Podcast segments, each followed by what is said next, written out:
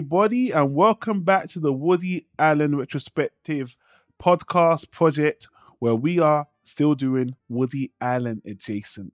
I'm your host, Donald Wonder, and as always, I'm joined with my super co host with the most, James Daniel Walsh. Welcome back and a happy new year to you too, buddy. And happy new year to you as well, and to everybody out there. Nice, yes. And I know we're releasing this podcast at the end of February, so closer to Valentine's Day or the next marquee point in the year. But hey, we're still going to wish you a happy new year.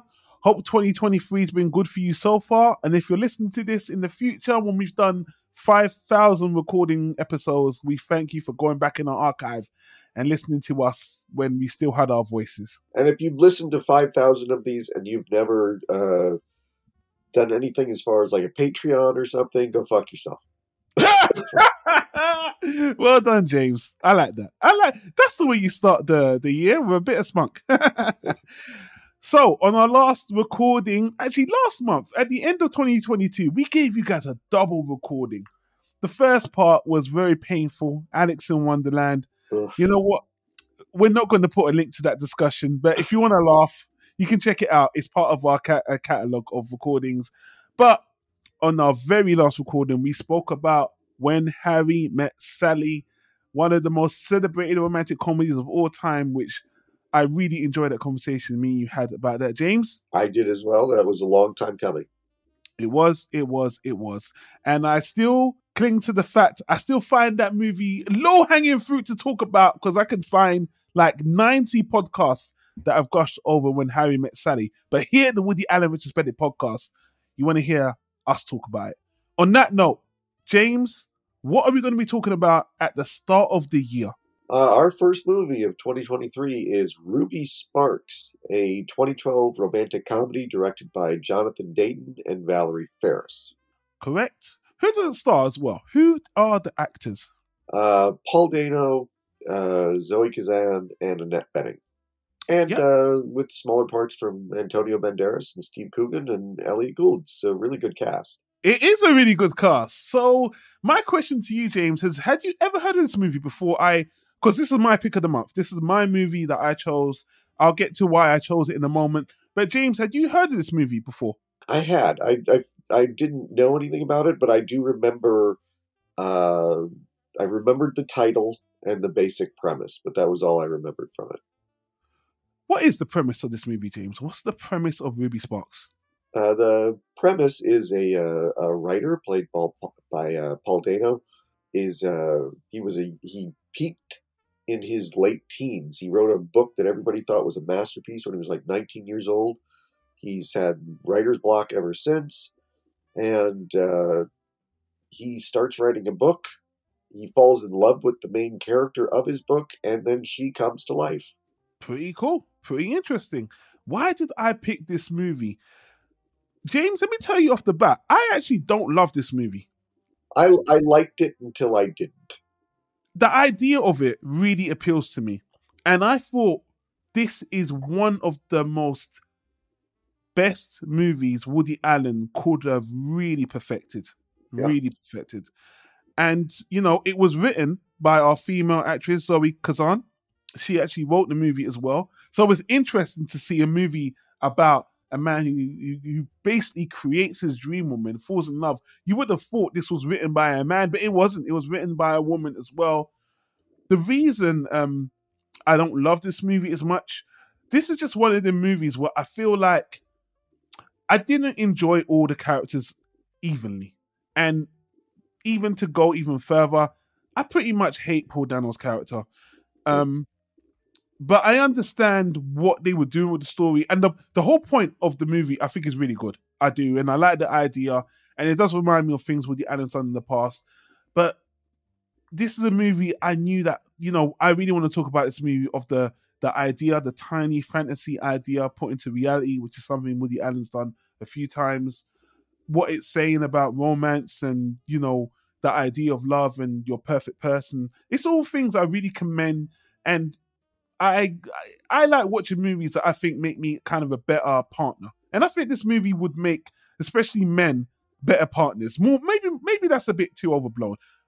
it set your expectations when it comes to people and love.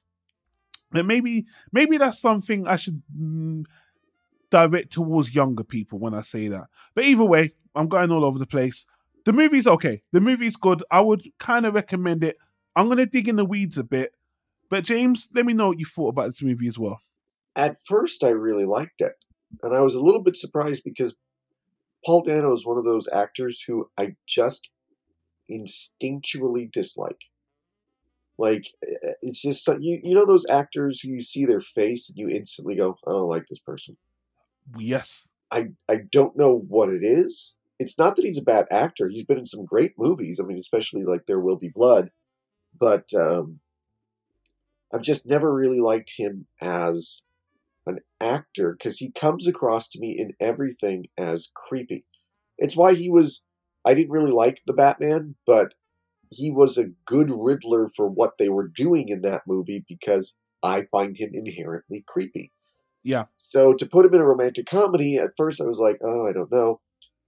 But I surprisingly, the first half, maybe two thirds of this movie, I really liked. And then it stops being a romantic comedy. And then he becomes creepy. And then it just, like, I see what they were going for, but the total shift from lighthearted romantic fantasy to something really dark, it gave me whiplash. I stopped liking his character and started hating his character. Yeah. So for the rest of the movie, if good things happened to him, I didn't want them to because I didn't like him anymore. I was like, no, this guy's an asshole. And borderline a um, it was like watching somebody by the end who owned a slave. And that was uncomfortable. And again, I, I get that it was meant to be uncomfortable. I understand what they were trying to say. I think that, you know, this is the kind of movie that the first two thirds of it, I think Wood, Woody Allen could have made this and it would have been um, not that different. But Woody Allen would have stuck the landing better.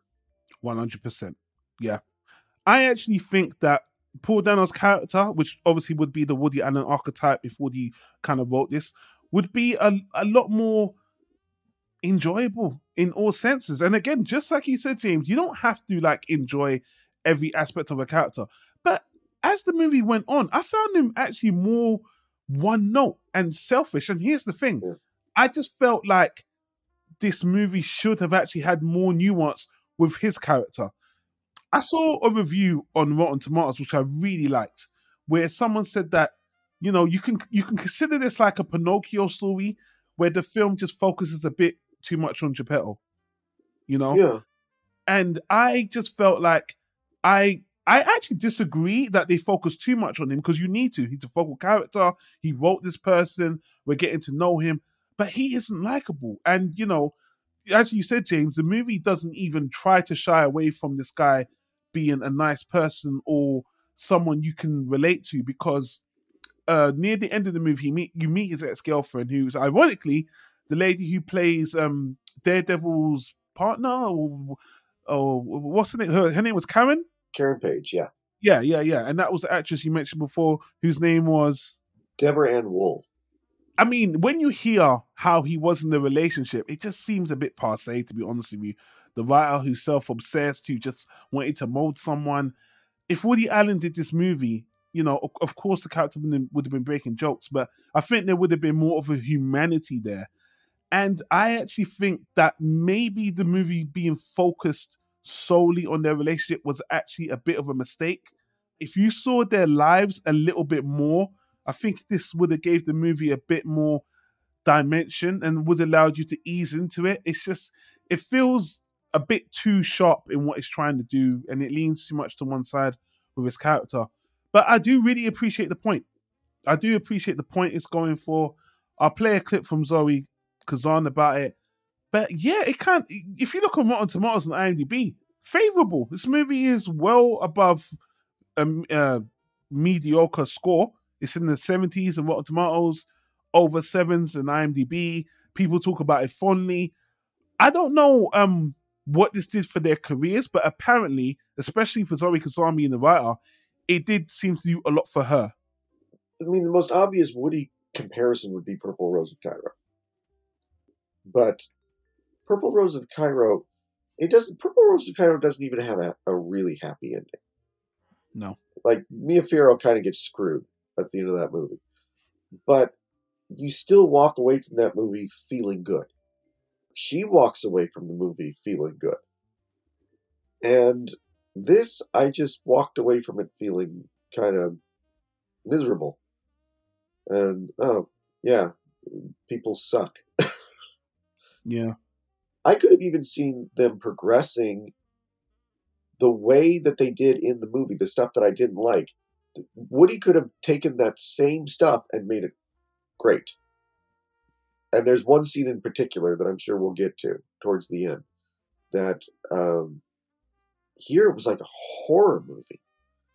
It, it, it just there was nothing humorous about it. There was nothing, and and and afterwards you cannot like I could not rewatch this movie Mm. after having seen what the Paul Dano character does towards the end, because any enjoyment that I had the first two thirds of the movie, I couldn't go back and enjoy it again because I'd be like, oh, this is where it's going, and this is what this guy is actually like.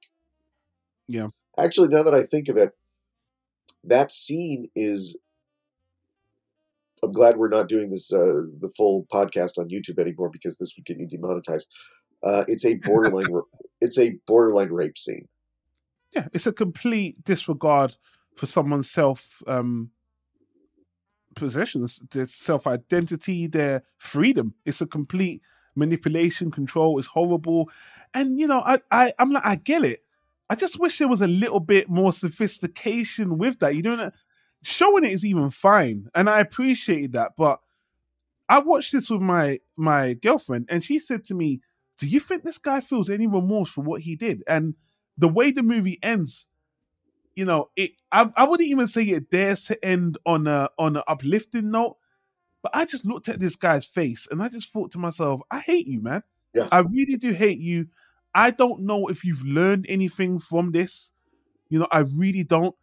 His brother, another character I want to talk about, seems a bit like a stereotype in the beginning. But some of the things his brother said in the in the beginning, which I thought was unjustified, especially when he said you don't know women, women don't like what you're writing, you know. And then I thought that's a bit harsh, you know. It's, it's just the beginning stage of a book. Uh-huh. But then I guess he knows his brother better than I do because, you know, it literally played out in the worst possible way. And I just so frustrated that such an intelligent person couldn't see it, you know, especially a writer brings, I don't know. It's it, and again, there's so many other movies that do little stuff like this. We'll talk about Stranger Than Fiction, which is similar to this movie in one way and others not. But there's just no self awareness for this character. And I just know that, you know, Woody would focus not just on the relationship, but the whole atmosphere, everything about their lives. And you know, when this movie does that, by the way, like for example, there's a there's a part of this movie where Paul you, Paul Dano takes his dream girl out to see his mother with Antonio Banderas, Uh-huh. which I love in this movie. I always love this guy. It's got such good energy, and it's just interesting to see life around them and just know more about him. But unfortunately, it only makes his character worse. Yeah, completely. I mean, like if, after watching this, I was like, I want Antonio Banderas to be my stepdad. That look, I mean, and, and at first, like the parent character, uh, the Annette Bening, and uh, and then Antonio Banderas is like uh, her. I don't know if they're married or if they're just partners or whatever, but. At first, I got the ugh, they're fucking hippies. All right, Yeah. Insufferable.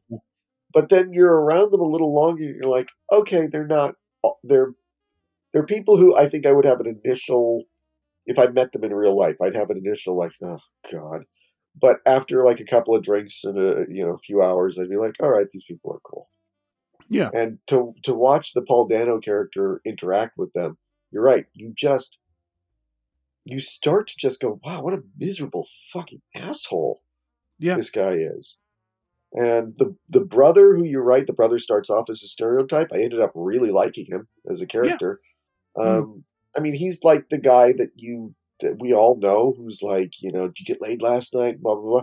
And then but eventually you go, oh, okay, he actually has he has feelings, he has deeper thoughts. Maybe he's a little superficial on top, but there's something underneath of it. The Paul Dano character was the more superficial character. He was just a miserable asshole. Yeah. And you know, there was some reviews I saw on Rotten Tomatoes saying that, oh, this character is just a manic pixie dream girl. And uh, Zoe Kazan has pushed back on that, saying, no, this is more of a deconstruction. At the end, we're trying to show how, you know, you can't force love or manipulate it or, you know, what love really is. It's not what you I, I fantasize about a person, what they really are and I, I just it's funny because I'm like, you know what, you got that right with the female character, the the made up dream person come to life. But with Paul Dano's character, he's the clown. He's a stereotype. He's that writer who just something falls in his lap, and then he becomes corrupt, yeah. completely corrupt. And it's it's a bit of a cliche, to be honest with you. And that's where my disappointment, you know, part of me wasn't looking forward to watching this movie again. I was looking forward to this discussion about it, but part of me just feels like what a wasted opportunity. Because if this movie was fully rounded with this character, again, he doesn't have to be perfect. He's not perfect, but he just seems so unlikable. And you know that scene, the ho- this is called the horror scene. The horror scene you're talking about, you know, it goes past the point where I think any normal person would go where yeah. I'll be like, he really it's torture. It's literally yeah. and and you know, it looks like he's looking at a mirror, obviously, but uh, it's just disgusting. it really is, it is. disgusting because it it it goes from uncomfortable to and and it could have been again it could have been if Woody had done it, it would have been comic. You know, it would have been. It, I'm, I'm imagining like a 1970s like Woody and Diane Keaton, and uh, he'd be trying to tell her like, "You're not real. I invented you," and he'd be, you know, take out his typewriter, prove it. He'd make her do a hand a headstand. He'd make her do a cartwheel. He'd, you know, um, and, and it would go on for like just enough to where you didn't hate his character and you were laughing during it. This goes to the point where he makes her makes her start barking like a dog on the ground. And it's like at that point, this isn't this is like I said, it's a rape scene. And hmm. then at the end, you're supposed to go, oh, but they were meant to be together. And it's like, no, fuck you. this guy is the worst. Yeah, I really wish they didn't even meet at the end again at all. There was no need for it at all. No, and I'll tell you how Woody would have ended it too. Woody wouldn't have done that cute thing. Woody would have had him see her off in the distance with another guy. Yeah. Being herself and happy with a partner that appreciated her. That's how he would have ended it. For all of the, like, it's funny because I can see this as a, you know, this was written by a woman. I can see this as some sort of a, a, a feminist statement. But the way Woody would have done it, I think, would have been the more feminist way of doing it. James, you said it, not me. And I don't want to harp on her too much because I still think this was a really good com- concept that cultivated pretty well. I yeah. just feel like, you know, she was a little bit unaware of the male character as much. She leaned in so much into him being one way that it just comes off as a slight to me. And he just comes off just so much as a cliche and just mean spirit.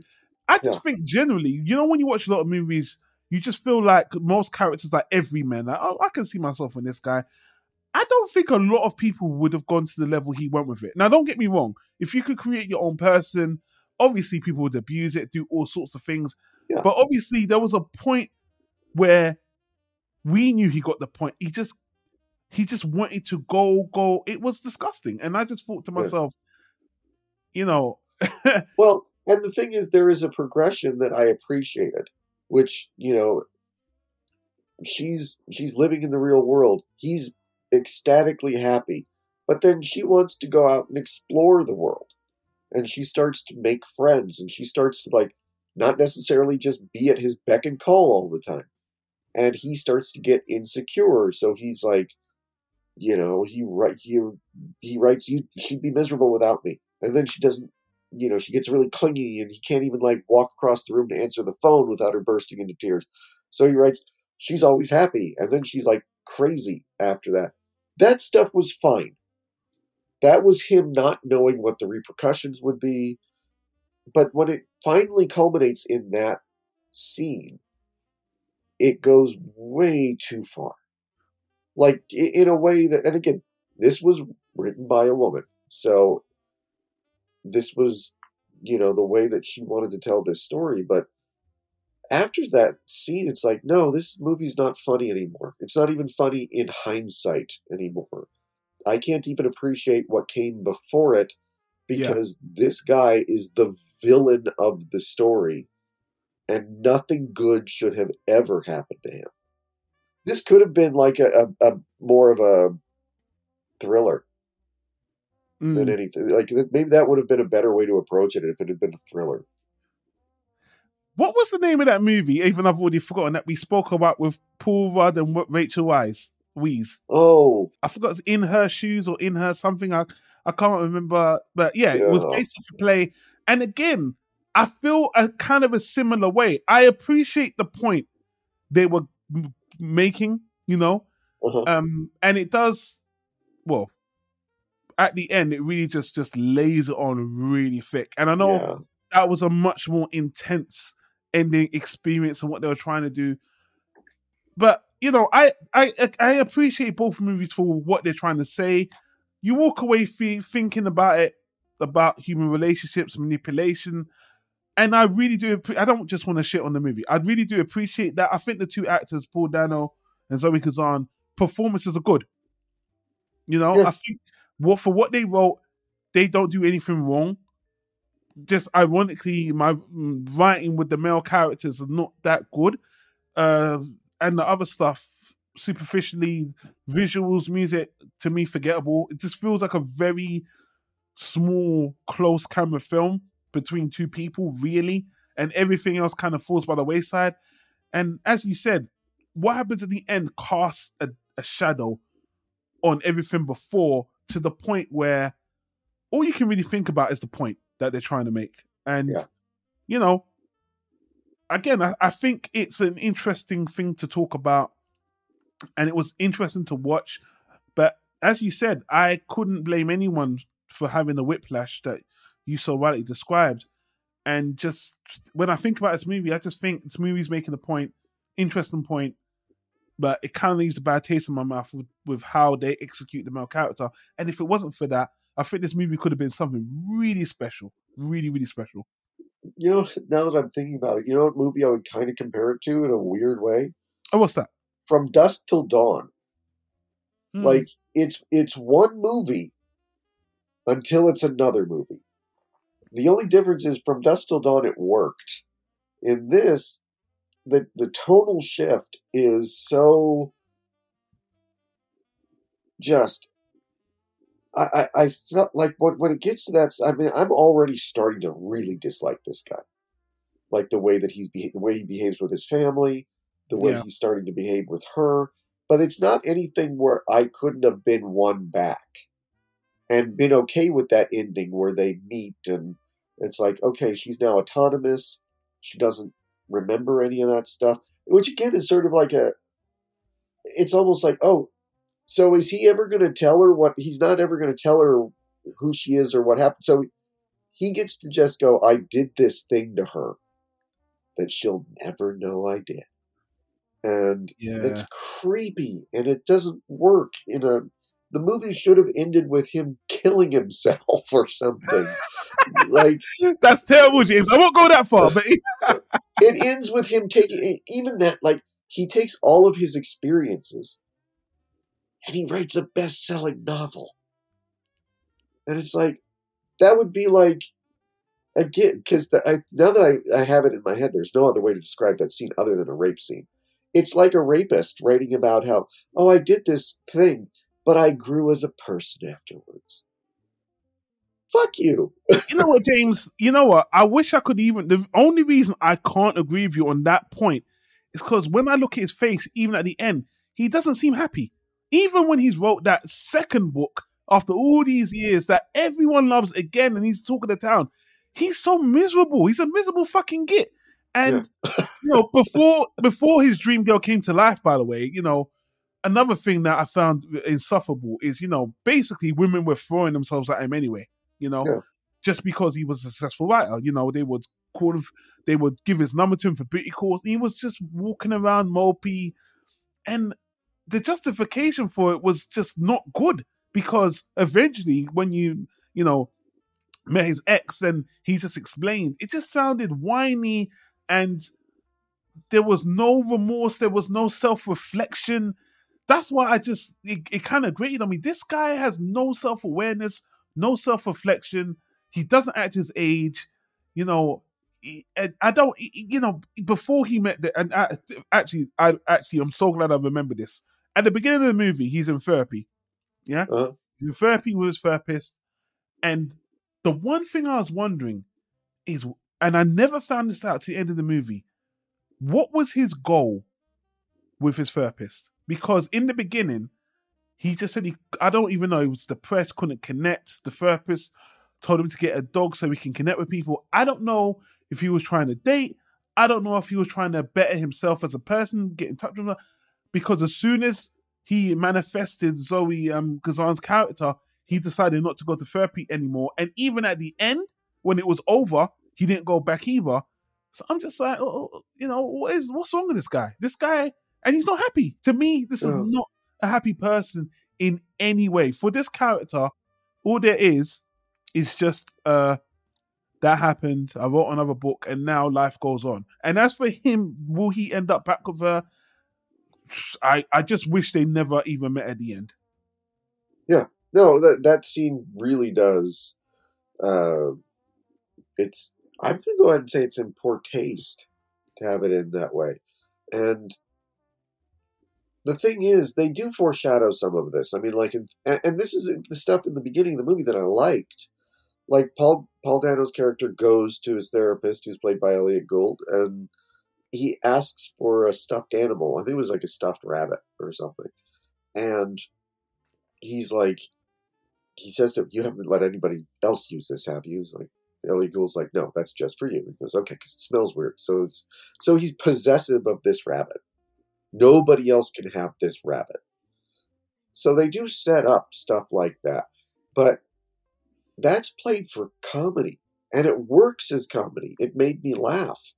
Like I said, I don't typically like Paul Dano. I liked him in at least half of this movie. This the stuff where when he first realizes that she's come to life is really funny, and Yeah.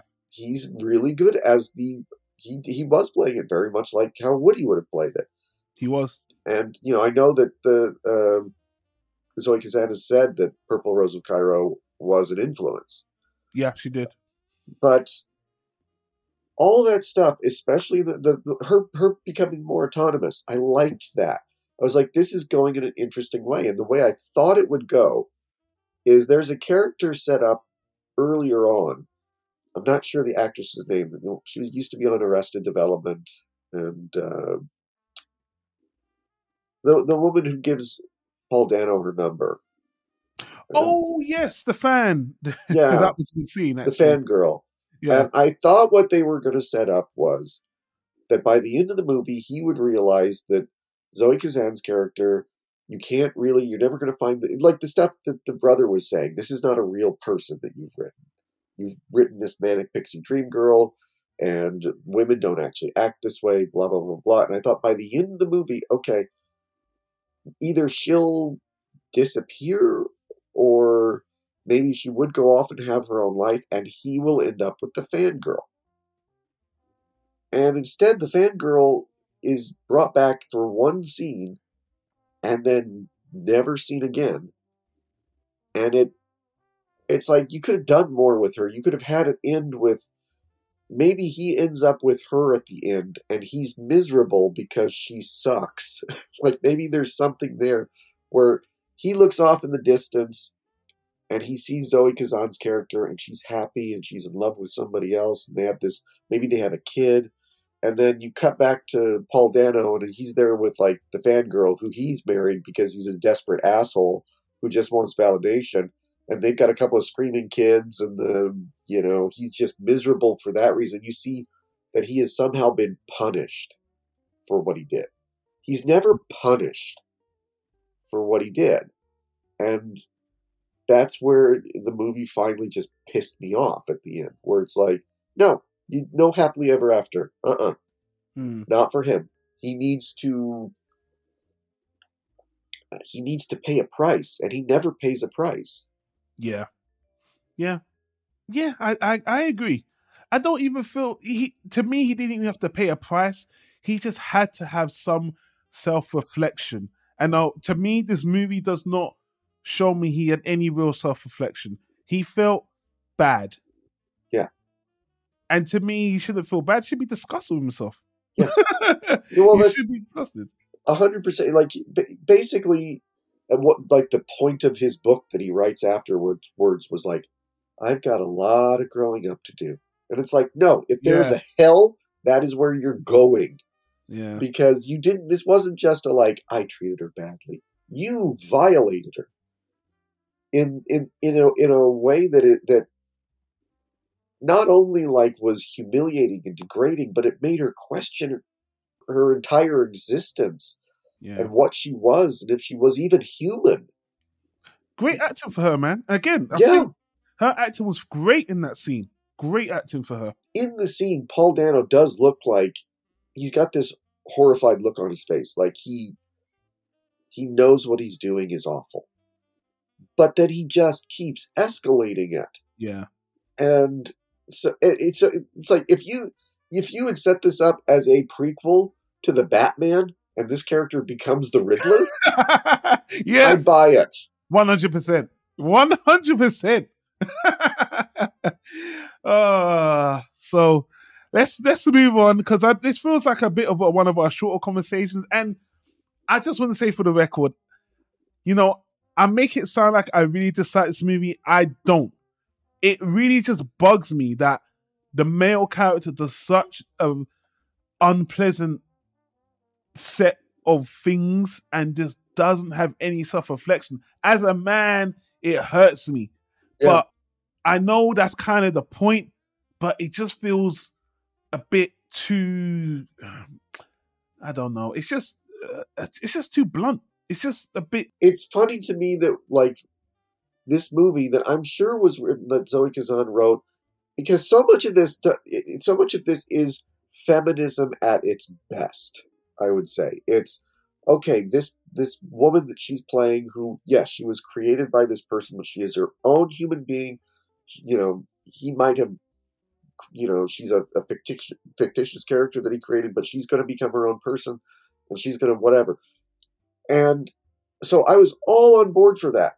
But I feel like now you and I are taking the more feminist stance for the, where the story went, which is the the character, the Paul Dano character should not have. He should have. He should have never written a book. He profited off of a crime, basically, and then to have him sort of the the cute thing at the end. Oh, isn't it sweet? They were always meant to be together. No, she. It's it's like if it's like if somebody like raped a woman, hit her in the head with a rock, and she got amnesia. And later on, he went up to her and he was like, "Let's fall in love." Um, fuck that. I, I agree with you about 70% because I still feel like they felt like they were writing an ambiguous ending because you just don't know if they end up back together. But I'm just like, I don't care. I don't want them to even see each other. Forget about getting back together. You know, whether he saw her uh, across the road or sitting in a coffee shop with the book, they should have just never interacted, you know? I liked more the Steve Coogan character, who is supposed to, who's Steve Coogan playing the typical Steve Coogan character. That uh, also, Alan, Alan Partridge. yeah, it's basically yeah. He's Yeah. he's the full of himself, self-important guy who will do shitty things. By the time like the scene comes where he tries to seduce Zoe Kazan, I was like, yes, save this woman. you know that scene that scene wasn't even that bad to me now don't get me wrong it was like not great, and obviously you would argue about as a couple. But to be honest with you, it wasn't the way he obviously exploded after that was just it was just to be that wasn't the beginning of the end, but it was just like, oh, this guy just doesn't have any good traits, really. No, because what it basically amounted to was you think that your girlfriend might have done something, so you hit her. Like, that's what that felt like to me. Was like, I think I know what you might have been doing, and it humiliated me, even though nobody else saw it. And so you need to be taught a lesson. This guy is an abuser. He's nothing more than an abuser, and he probably, like, in in hindsight, you know, you he set up that his ex was so awful. She was probably just escaped him at a certain point. That's why, like, to me, it's if I had stopped the movie around the time that he writes the part where, okay, now she's going to be happy all the time. I'd be I, at that point. I really liked where it was going, and I could have absolutely forgiven him for if he had if after that, if there'd been a scene where he accidentally breaks her, like okay, she's not happy all the time now. She's whatever, and he keeps trying to make her perfect, and at some point he breaks her, and that's when he writes the page that says, "When you leave here, you're going to be free and you're going to be your own person." I, I, I'd have been 100% okay with him then writing the book and then having the meet cute at the end. But they, they, that, you, you almost have to take that one scene out mm. in order. It's, it's really that one scene that spoils the entire movie for me. Yeah, I, I feel like the movie was obviously had to escalate to a, a point where the movie had to make a point, had to like give you something to remember. It would have been nice. Again, could this movie just have been about a guy who creates his own perfect girlfriend mysteriously and then just kind of runs with it? Or, or it could have just been like they both fell out of each other. Like, you know what? Actually, I don't really. This isn't what I want. Like I said, I, uh, a great way that it could have been that it could have been would could have been like he writes his manic pixie dream girl. He thinks she's the perfect woman, but he he finds that oh, this is really empty and hollow. But this fangirl who really likes him, this is a real person. And I can connect with her in a way that I can't with this shell that I've mm-hmm. created. Yeah. It's there, there's just so much there's so many ways they could have gone with it instead of the way that they did. Yeah. Where it would have and that's why I like this might be now my number one pick for a movie that if it had been made by Woody Allen, it would have been improved. Yeah, it's up there, and that was my whole reason for bringing it. If I'm honest, now people, some people listening might think you guys are so snowflakey. I can't be raped. but I think it's one of those things where, depending on your personality, you could be like, you know, if you don't mind seeing a man completely mistreat a woman, you yeah. know, of any regard. Maybe we'll just feel like you guys are too soft. Maybe I would have went even further. That was nothing. She wasn't real. You know what? That's part of the interest and debate of this movie, to be honest with you, which I appreciate the movie for. It's a great talking point. On that note, before I forget, let me play the clip of Zoe Kazan. It's not a very long clip. Let me play the clip of Zoe Kazan talking about her thoughts about the movie, making the movie. It's not very long, and there's a lot of interviews with them talking about it. And ironically, if the audience don't know, they actually um they're a couple. They've been together for a long time to this day. Even I think they've been together for maybe 15 years now. Paul Dano and Zoe um Kazan in real life, and they bring it up in this clip as well. So let's take a listen. What I loved most about it was that the message is you can't control love and that's sort of mm. what the you know dramatic climax was about at the end. Uh, was this personal at all? What made you you know what helped you develop this story? Yeah, I think that I had felt in relationship before like um, the person that I loved sort of loved some idea of me that was about three shades off from who I was and made me feel really lonely. And I think um, I was sort of writing from that perspective, but also frankly, I think I've learned a lot in my relationship with Paul. We've been together almost five years and just learning like how relationship is regenerative and people are infinitely mysterious. And you know i feel like i'm learning new things about paul all the time and the things that i find challenging about him are the things that make him who he is. So no it's true though like you, you sort of the idea of a perfect person there is no perfect person for you. You know it's all about how you come to them and uh, I, I, keep saying, you know, like the first honeymoon stage of love is all compulsion. And after that, it's choice and making the choice to stay with someone, the choice to love who they really are and not some idea of them. Uh, those are, those are important and hard choices to make. I actually wonder because Zoe Kazan seems pretty well averse and hearing her thoughts on relationships pretty interesting. I actually wonder if she actually wrote another romantic comedy or romantic drama, what it would be about. Because, you know, I like her points, and some of that is in the movie, which I appreciate.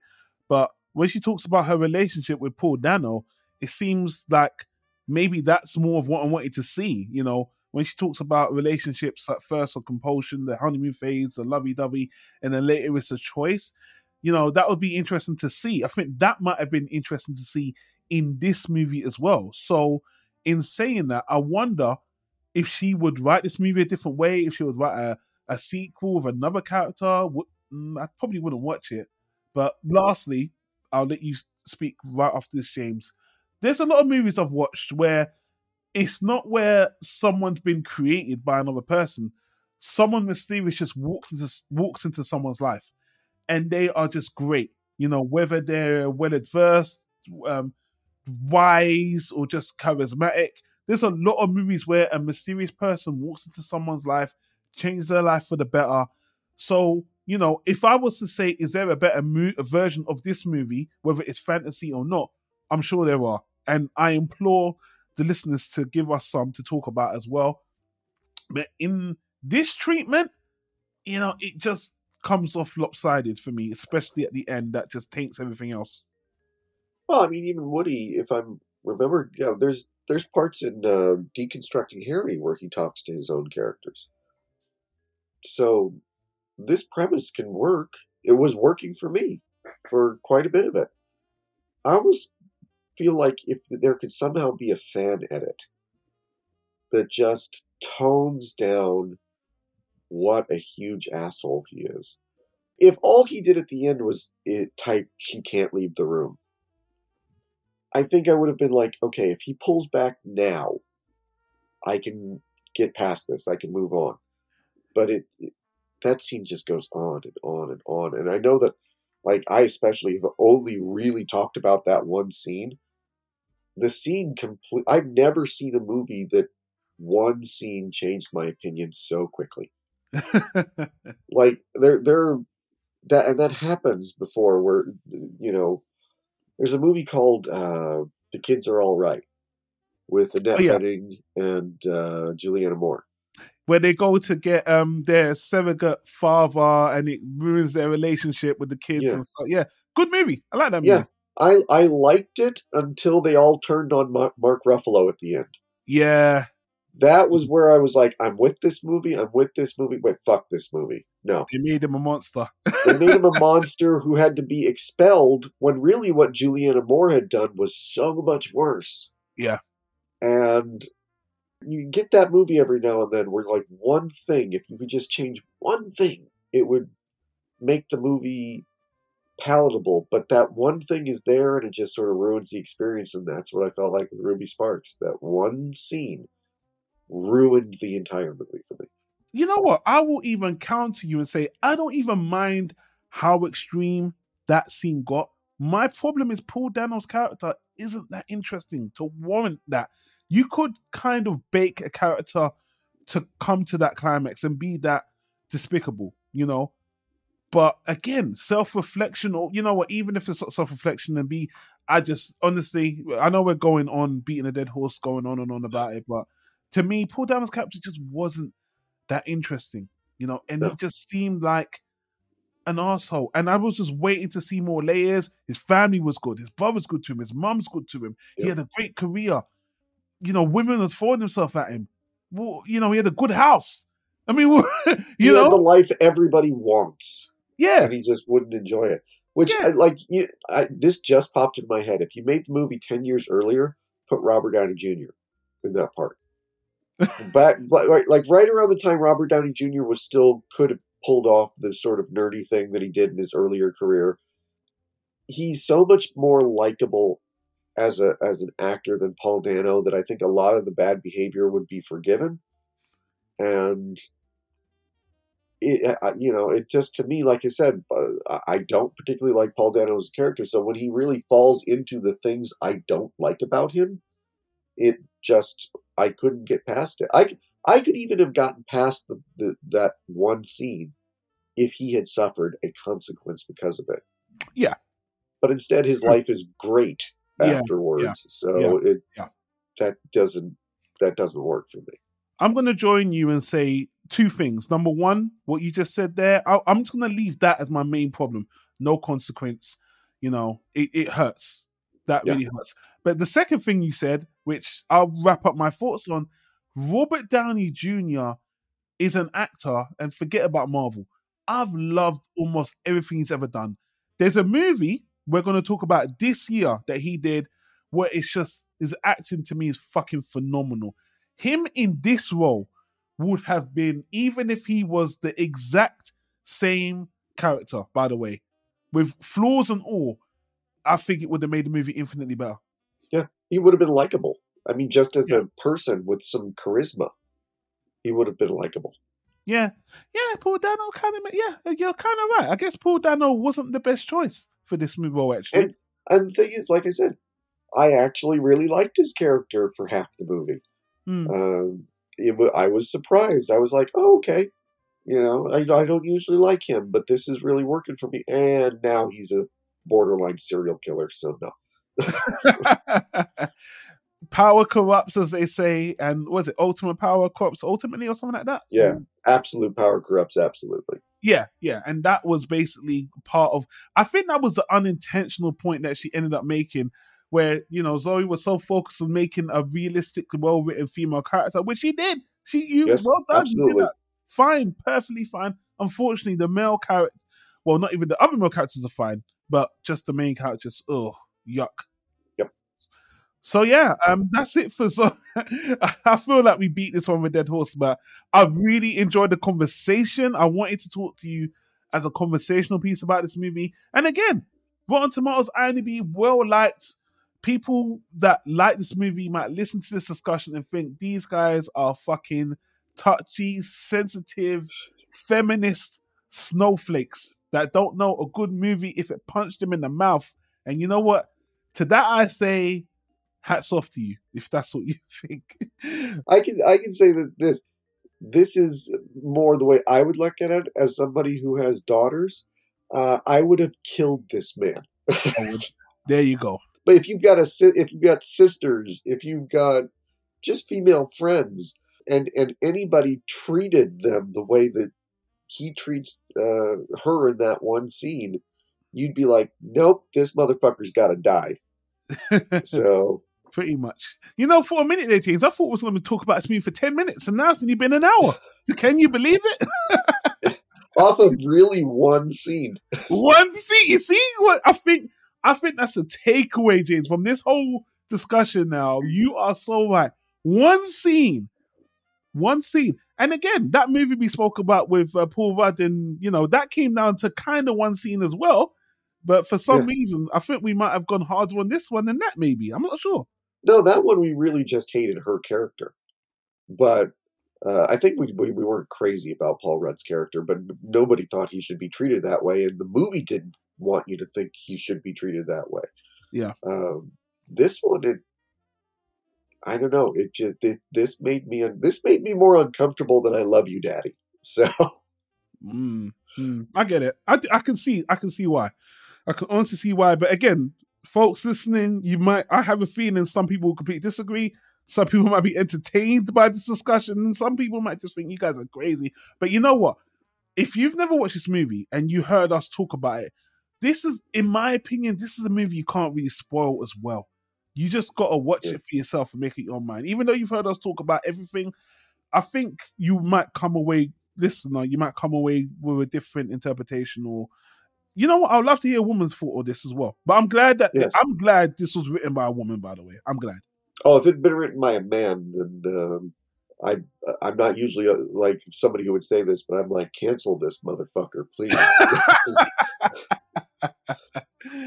Uh, on that note, we're gonna wrap up this discussion for Ruby Sparks. You know what, James? I, I didn't exactly think the conversation would go this way, but I enjoyed it thoroughly. So thank you for joining me on this one, James. yes, it was enjoyable to sit here and talk about an uncomfortable abuser with you. so, James, I'm gonna pass the baton to you. What are we going to be talking about next month? Next month is my pick. We're going. I don't think we're going to have this kind of a discussion about this movie. It is the, uh, I believe, 1993 Steve Martin starring movie L.A. Story. Nice, Steve Martin. Ooh, this our, I think this is our first Steve Martin movie in the whole adjacent project, right? I think so, and he very much somebody who was influenced by Woody Allen. So, Yeah. Yeah, one of my favorite actors of all time. He's one, just like Jim Carrey. There's some people that just put a smile on my face. And again, Steve Martin's on the f- uh, one or two drama movies as well. I'm not. I don't think I've seen LA Story. Is it a drama, comedy, or both? it's a comedy. Okay, cool. Cool. Well, you know what? I need something to uplift me a little bit. So, ladies and gentlemen, and everyone else, thanks for listening to another episode of Woody Adjacent. James, where can the people find you if they want to get in contact with you, good sir?